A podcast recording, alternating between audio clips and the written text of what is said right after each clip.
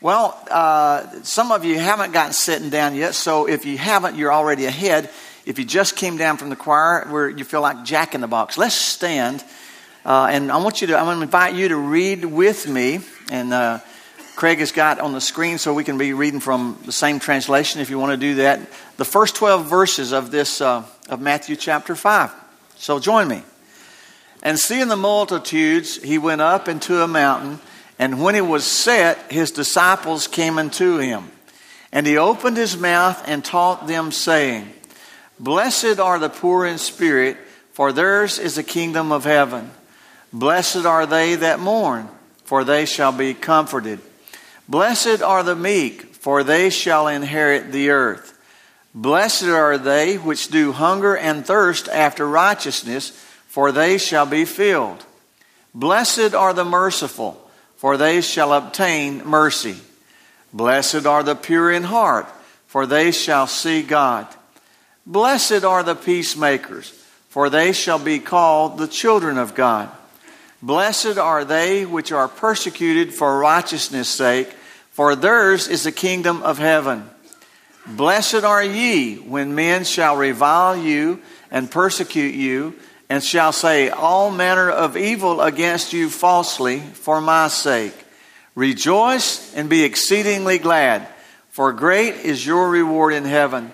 For so persecuted they the prophets which were before you. Now, Father, may your Holy Spirit take the Word of God and apply it to our hearts, to our minds, to us, Lord, that you would accomplish in us that which you choose today. In your name we pray. Amen. Thank you. You may be seated. Last week we, uh, we began taking a look at this, at this uh, section of Scripture, Matthew 5 and Matthew 6 and Matthew chapter 7 are, are the longest um, recorded message that Scripture gives us that Jesus spoke. It's known as the Sermon on the Mount. And, uh, and, and the, as, in the beginning of that, with the portion that we're looking at right now, with this first part of Matthew 5, are, is known as the Beatitudes.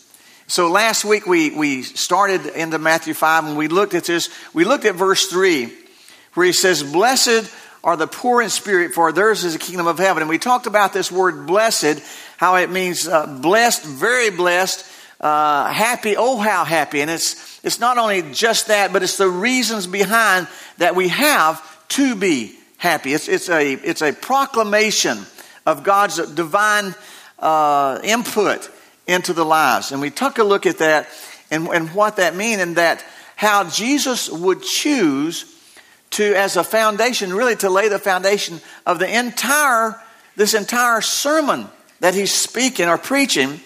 And he lays that solidly in this first verse Blessed are the poor in spirit. And we talked about what that means, the difference between being poor in spirit and just being poor.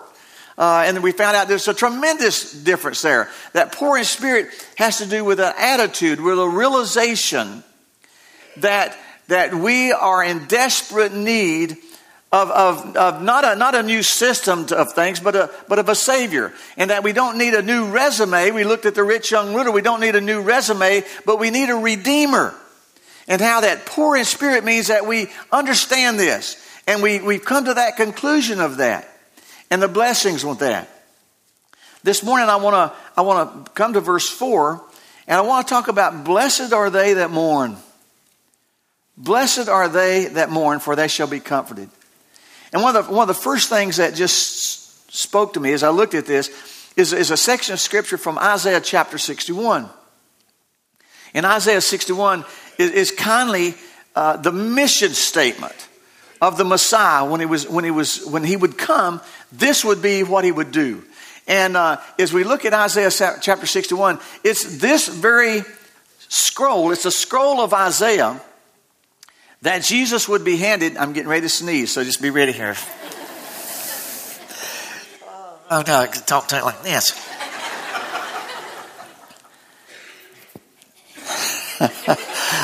ah, okay, just be ready. Um, on a, on a Sabbath day in a synagogue, right after, after Jesus' baptism, after he'd been baptized, after he, was, he went into the wilderness where he fasted for 40 days and nights, And then after that fast, he was tempted of, the, of Satan. We looked at that in the first part of, of the book of Matthew. Then in Luke, it says, as he began his public ministry, as he, after the, after the baptism, after the, Uh, the wilderness experience, Jesus comes to the synagogue. They hand him the scroll of Isaiah. And he turns to this section of that scroll and reads. It always, it, it does something to me when I think, when I, every time I read this and when I think about Jesus reading these, these same words. He read these same words.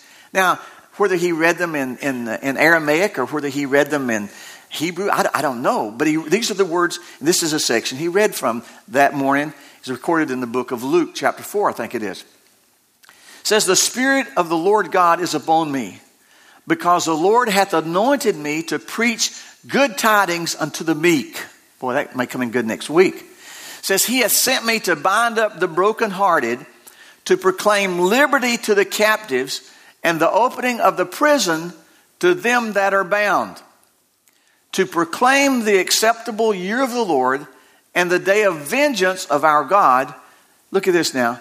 To comfort all that mourn, to appoint unto them that mourn in Zion, to give unto them beauty for ashes, the oil of joy for mourning, the garment of praise for the spirit of heaviness. Look, I want you to notice the exchange.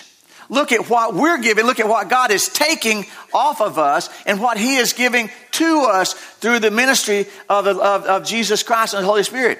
He's taken, uh, he, He's given us beauty for ashes. He's given us all of joy for mourning and a garment of praise for the spirit of heaviness that they might be called trees of righteousness, the planting of the Lord, that he, the Lord, might be glorified.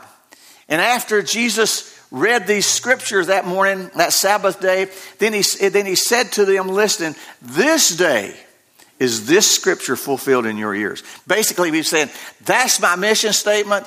Now let's get on with that. And I look at this that Jesus came, part of his, his coming is to comfort those who mourn. And then it would be a little while later when Jesus gathered here on, the, on, a, on a mountainside or on a hillside near the Sea of Galilee would say, Blessed are they that mourn, for they shall be comforted. And, and the question for, obviously begs itself, well, what is, what is he talking about, those that mourn? And I think the obvious, obvious first thing that comes to my mind, the word that's used here, mourn, is a, uh, it's, it's a very, it's one of the words that's translated mourn. There's several words that's translated mourn. It's, it's a very intense word, and it's used most often in Scripture to describe the, the grieving or the sorrowing when someone has died that's very close to someone. All right, when, as we would say, when you've lost, when, you, when a, a, family member or a close friend has died, there is a grieving, there is a sorrowing, there is a mourning. And one of the obvious, uh, one of the first things that's obvious to me is, well, that's got to be part of what he's talking about. In the book of John, you remember in the book of John, chapter 11, you've got the story of, of Martha and Mary and their brother Lazarus, these two sisters, and their brother Lazarus gets sick. And as a result of that sickness, Lazarus dies. Now, they had sent for Jesus to come. Remember the story? Jesus delayed his coming, and uh, not so Lazarus would die, but so that God would be glorified, so that they would, I think, so he could, they could understand part of this comforting. So when Jesus, as Jesus and his disciples come later, uh, Lazarus is dead. He's in the grave. There are the friends of Mary and Martha that are there grieving with them, sorrowing them, with them, mourning with them. Martha comes to Jesus. Later, Mary comes to Jesus. And, and uh, then Jesus utters these. They said, If you'd been here, if you'd been here, you could have surely kept our brother alive. You could have kept him from dying. And Jesus gives us this promise. He gave them this promise. And, and it's, boy, how we have, how we as believers, how he has uh, just amplified that over the years in their lives. In uh, John 11, 25 and 26, Jesus said to him, I am the resurrection and the life. He that believes in me, though he were dead, yet shall he live. And whosoever liveth and believeth in me shall never die. Can you believe this? And as he asked them that, there, that, that day, he confronted them where their faith met their emotions. Their emotions were grieving and sorrowing. They had lost their brother. You're just getting a run in this morning. I don't know if anybody's drunk out there or not. As he, as he confront, as he, as he met, their emotions were raw. Their emotions were strained. They were grieving. And as, his faith, he said, But listen to me. He said, If you can believe it, I am the resurrection and life. The person who puts their faith and trust in me is never going to die. What, our brother's laying in the grave dead. What do you mean never going to die? And Jesus and the rest, as that story plays out, I think we understand more and more of what he's talking about, the comfort he's talking about here. Remember, right after he spoke these words to Mary and Martha, he looks around and in verse 35 of John 11, shortest verse in Scripture, yet one of the most profound, one of the most powerful, says, Jesus wept. And the friends, the Jews and the friends of Mary and Martha, when they see Jesus weeping, they, their comment is, Look how much he must have loved Lazarus and Mary and Martha. And indeed, Scripture tells us to weep with those who weep, rejoice with those who rejoice. So it was not only was he, I, I, believe, not only weeping because they were grieving, but I believe he was also weeping in a lot more detailed manner because of, of all the things that were that, that were happening to all around. He was seeing the hopelessness of death without Christ. And then we know the rest of the story how he goes and he speaks, and Lazarus comes back to life. But there is this comfort, and it's a comfort that, as a pastor over 30 something years of, of, of, of, ministering, oftentimes at, uh, at funerals, at the death of a family member or a friend, and many times I've preached from this passage of John of the comfort we have that for the believer, for the Christian who dies, that is not the end at all. It's not the finality at all. It is, it is simply a transition into eternity. That is just walking through the valley, the psalmist would say, walking through the valley of the shadow of death because death is gone. Jesus conquered it, is victorious. And so, for the family of loved ones who died as a believer, trusting the Lord, we have this promise. We have this comfort that death is not the end, that we're not only going to see them again in heaven with the Lord, but we're going to be with them around the throne, not only with them, but with our Savior Jesus Christ forever. And there is tremendous comfort in that. And the Lord says, when we grieve, when we mourn, there's comfort. He goes on, I think Paul is kind of talking about the same thing in the book of First Thessalonians. The Thessalonian Christians uh, remember, this is this, this, first, this is first century. Okay, this is first after Jesus' crucifixion, his his uh, his death, his burial, his resurrection. And he, and, and he goes back, and as he ascends back into heaven, the angels come and said, Hey, he's coming back, guys. Don't, don't just stand here with your mouths open. He's coming back again. And so they look for his return. Early Christians and Christians since that day on the Mount of, of, of, Ascension have been looking for his return. It's a promise. He hasn't returned yet, but he will come back. And so the Thessalonians were looking there, and the Thessalonians were worried because some of their parents and some of their, their older members of the church or grandparents had taught them that the Lord was coming back, and they looked for his return, and, and he, he didn't come back, and they died. Their, their parents died, their grandparents died. And so there was, there was some there, there was, uh, they, they didn't know. There was some confusion. There was, there was some uncertainty. We thought he was going to come back. What's, what's going on? And so the writer wrote this in 1 Thessalonians chapter 4. He said, But I would not have you to be ignorant, brethren, concerning those which are asleep. Now, ignorant here means uh, unlearned, it means not knowing. Big difference. Now, just a sidebar here. I, I, I like John Wayne. My, my wife John Wayne is her hero. He's one of our heroes. If I could say Pilgrim, I'd do it like he does. But in one of his movies one time, John Wayne made this comment. He said, Life is hard. But he said, It's really hard when you're stupid. now, I, I, like that. The writer of Thessalonians is saying that, that, that it's not being stupid. He said, I don't want you to be in the dark about what happens when, when someone dies. He, he uses the word asleep. Um, he says, that you sorrow not, even as others which have no hope. Now you need to look, be sure you get this verse. Be sure you get this verse. We'll come back to it in a minute, okay? He says, For if we believe that Jesus Christ died and rose again, even so them also which sleep or which die in Jesus will God bring with him. For this we say unto you by the word of the Lord. That's pretty good authority, okay? By the word of the Lord.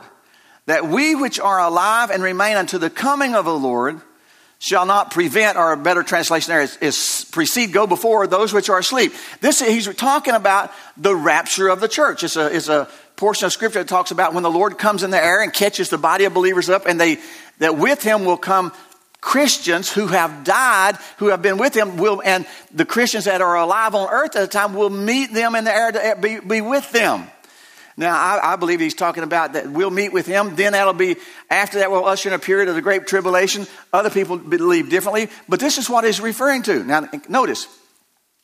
He says, For if the Lord, for the Lord himself shall descend from heaven with a shout, with the voice of the archangel, with the trump of God, and the dead in Christ shall rise first. Then we which are alive and remain shall be caught up together with them in the clouds to meet the Lord in the air and so shall we ever be with the Lord. Now look at this last verse. Wherefore, what's this word? Comfort one another with these words. Now, these, these words and the words that Jesus spoke have been a, and continue to be a tremendous comfort, a tremendous promise that we not hope for, but that we know is sure in the Word of God for those who have died in the Lord. But there's one thing I need to point out. I'm going to point it out this morning. Don't always do it, but always when I use this promise in a funeral, I want to say to them,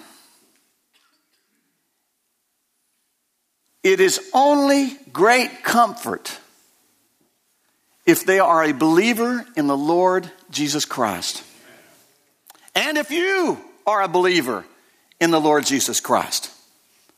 Because if that loved one has died without accepting the Lord Jesus Christ and His grace and His forgiveness, then there is an eternity separated from a God that loves them. From a God that loves them. And you need to know this that God loves us so much. I think of. Uh, of uh, Edwin Messerschmidt, our good friend that's gone home to be with the Lord, missionary that a lot of you knew. And Edwin was raised up as a farm boy in Minnesota. Edwin was a teenager. And the first time Edwin ever heard the gospel as a teenager, had never heard the gospel in Minnesota. And he said the first time he ever heard it, the, the speaker was speaking on John 3.16. That God loved the world so much that he gave his son Jesus Christ to die on the cross for the sins of the world he loved us that much. And Edwin said, I had never heard this. And he said that what gripped him was here was a person that, that he never knew, but that loved him so much that he would die for Edwin's sin. And Edwin said, if he would die in my place so that I could live eternally with him, I thought, this is a man that I want to get to know. This is a man that loves me. And if he loves me this much that he would give his life for me, surely I can give him the rest of my life serving him. And that was the motivation behind Edwin coming to faith. Now, I'll just, I'll just tell you, for, for me, it was quite different. Uh, I grew up in church, and at nine years old, nine years old, heard a message, heard a message, we were in revival services, heard a message on Friday night, and for me, the message was one of judgment for, for those who do not know the Lord, who die without the Lord Jesus Christ. That to die without the Lord means that we're going to be eternity in hell separated from God and all the goodness of God. At nine years old. Now, at nine years old, I, I had uh, I, hadn't wasn't the head of a drug cartel. At nine years old, I didn't have a I didn't have a harem or run a, a prostitution ring. At nine years old, I didn't have a, a bunch of notches on my toy gun where I murdered a bunch of people. But at nine years old, I understood that, that, that sin was not doing what God told you to do, and that if we didn't accept the gift of God, that we were going to spend an eternity separated from Him. So that night, I was so, the word the old people used to use, under conviction. That night, I went home from that service and I was scared to death. I was a nine year old boy. And I was, I was afraid that I was going to die that night without being saved. And I knew at nine, I knew that if I died without being saved, I'd go to hell. And so my prayer that night was Jesus, if you will let me live till tomorrow night, I'll get saved. And, and God honored that prayer. The next night, I went back to service. Have no idea what the message was on that night. All I knew was I had made God a promise. He had spared me, and I knew that there was that there was eternal life, there was forgiveness of my sin, and there was a Jesus that loved me waiting for me right there. And I couldn't wait for that invitation to come. And so it was that realization to me at nine that there is a heaven to gain, there is an eternal separation from God in hell for those who don't know Him. And so oftentimes when we talk of the comfort of God, and the comfort of God is so powerful for families at the point at, during death. But we need and we need to understand that that is for that's our hope. Remember, remember 1 Thessalonians 4 13 says, For we sorrow not as those with no hope. If you die without the Lord Jesus Christ in your heart, if you die before you make a commitment to serve Him, you will spend eternity separated from Him. That's the Word of God. And you need to know this it's not God's will that anyone go to hell. God didn't create hell for all the bad people to go to. God loved us so much, He gave His Son Jesus to die so all the bad people could receive the righteousness of Christ and be saved. That's His desire. That's His will for every man, every woman, every boy, and every girl. But we need to receive Him. We need to trust Him. We need to accept Him. Now, there's a comfort, there is tremendous comfort for those who mourn at the loss of a loved one when they've been saved. There's that promise. But I believe looking at verse 4 that there's, a, there's another part of this uh, that's, that's connected, builds upon verse 3, and that poor in spirit. Poor in spirit. You see, poor, when we're poor in spirit, it's that, it's, that, it's that realization of our lostness, that again, that we need a Savior. And I'm convinced that uh, when there's a realization of that and a need of a Savior, that it causes me to cry out, Woe is me, I'm undone, Scripture says. Woe is me, I'm undone. Now, at nine years old, I didn't go home and smite my breast and say, Woe is me, I'm undone. I didn't know that. All I knew was, Jesus, if you'll let me live to tomorrow night, I'm going to get saved. I don't want to die and go to hell. And that was a mourning, that was a grieving in my spirit because I had seen my lostness. I had seen my desperate plight that I was in. Nine years old without Jesus. And trust me, if I had died before I accepted the Lord, I believe Scripture teaches I would have been in hell. You can look and say, well, God love you. You were just a kid. Surely God's going to under, God, God's not going to hold those things. I had lied. I'm not going to tell you everything I could done. Forget it. Ain't no way. It's under the blood. You don't have any business worrying about it. Okay? But I just, you know, I, I, I knew enough to know that. But I believe there's this, this there's a part of this of this mourning for our sinfulness, if I can say it this way, that helps prepare our hearts to repent and accept Him. There, there's a verse in, in Corinthians, 2 Corinthians chapter 7, verse 10. And, and I've, asked, I've asked Craig to put it up there from the, in, in, the New Living just simply because to me it just made it so clear. And I want you to, I want you to be sure we get this. It says, For the kind of sorrow God wants us to experience. Now, you mean God wants us to sorrow? God wants us to mourn. Listen, mourning, sorrowing, grieving, they're all a part of life, folks. It's a part of life, whether you're saved, whether you're lost. It's a part of life. But there is a sorrow, look at this, but there is a mourning part that God wants us to realize, with the realization of our need, He says, for the kind of sorrow God wants us to experience leads us away from sin. Look at this. And results in salvation. There's no regret for that kind of sorrow. But worldly sorrow, which lacks repentance, results in spiritual death.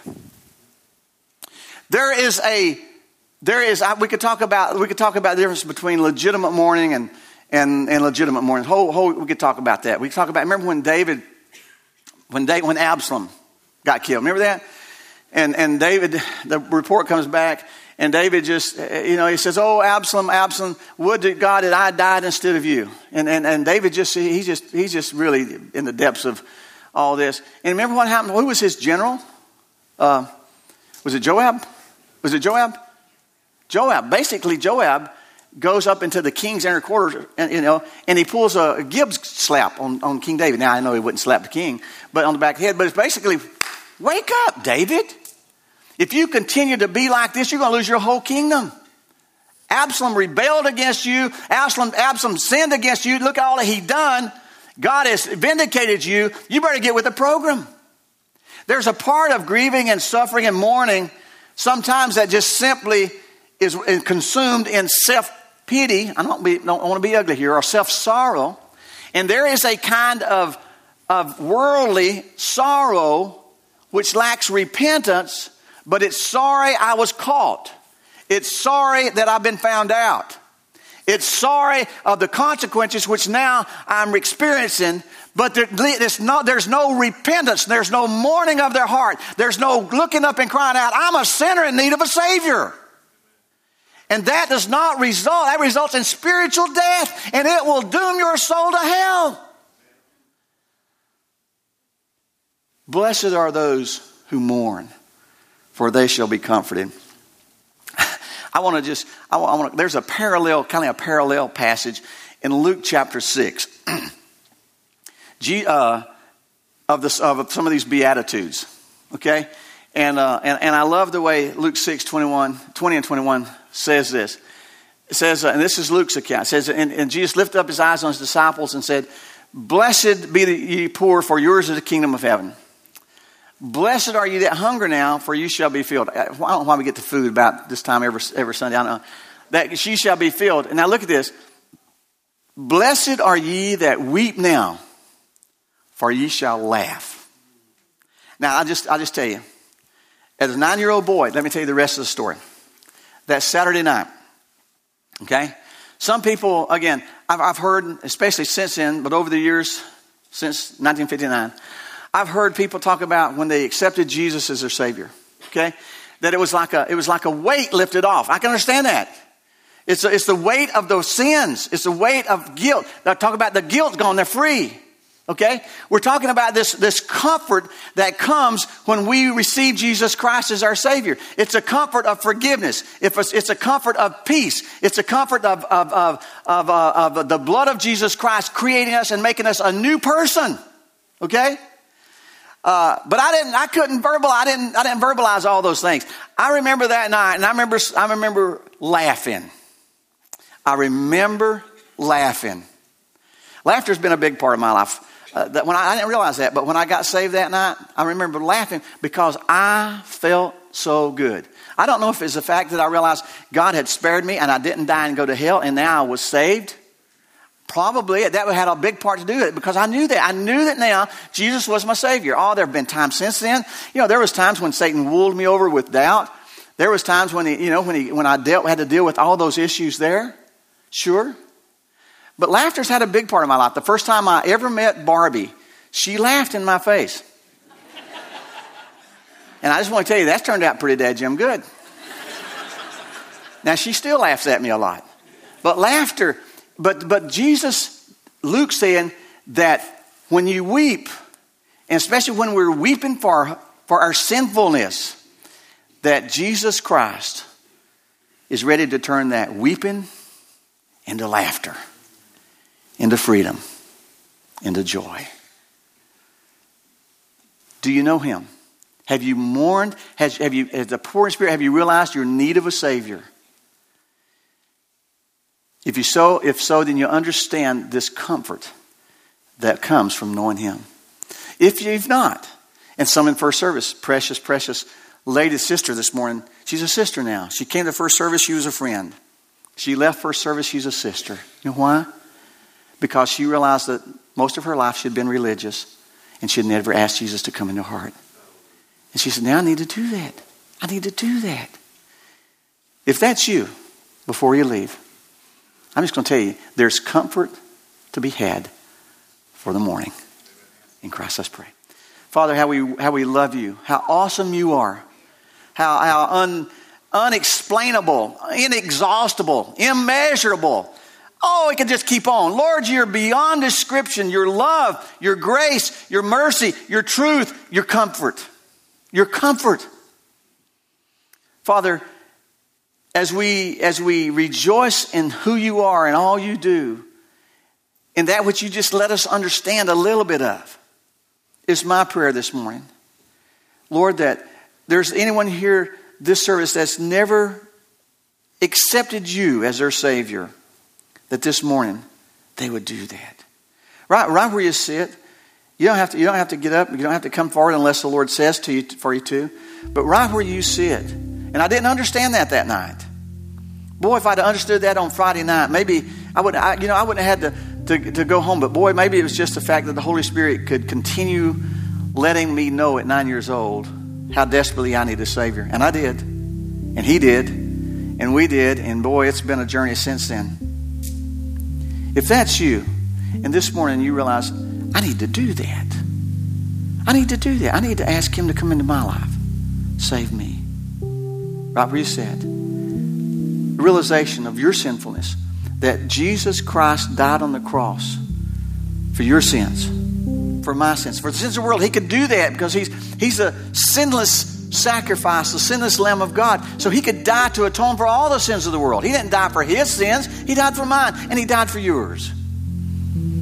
Realizing that and realizing that you don't, there's nothing you can do. All you can't be bad enough. Hell was not prepared for people who were bad, and heaven was not prepared for people who are good. Because all our goodness is as bad as the worst badness. It's the blood of Jesus Christ that cleanses us from all sin. This, this morning, maybe you would want to cry out right where you are Jesus, come into my heart. Forgive me. Save me. Save me, please. I'm trusting you to come into my heart. With their heads bowed and eyes closed, if you prayed that prayer this morning, I'm not going to embarrass you. I'm not going to call you out. I just want to rejoice with you. But if you pray that prayer as a thank you to the Lord, would you just raise your hand and say, Thank you, Lord, for saving me? And just put it right back down. Thank you, Lord, for coming into my heart. Thank you. See those hands? Other hands, just thank you, Lord. Lord, we rejoice in who you are. Now, may the God of all comfort, that's what you're called in one place in Scripture. May the God of all comfort comfort our hearts and lives through Jesus Christ. And especially, Father, these today that have come to faith in you to put everything in their faith in who you are and all you've done. Be really especially real to them this week. In Jesus' name I pray. Amen.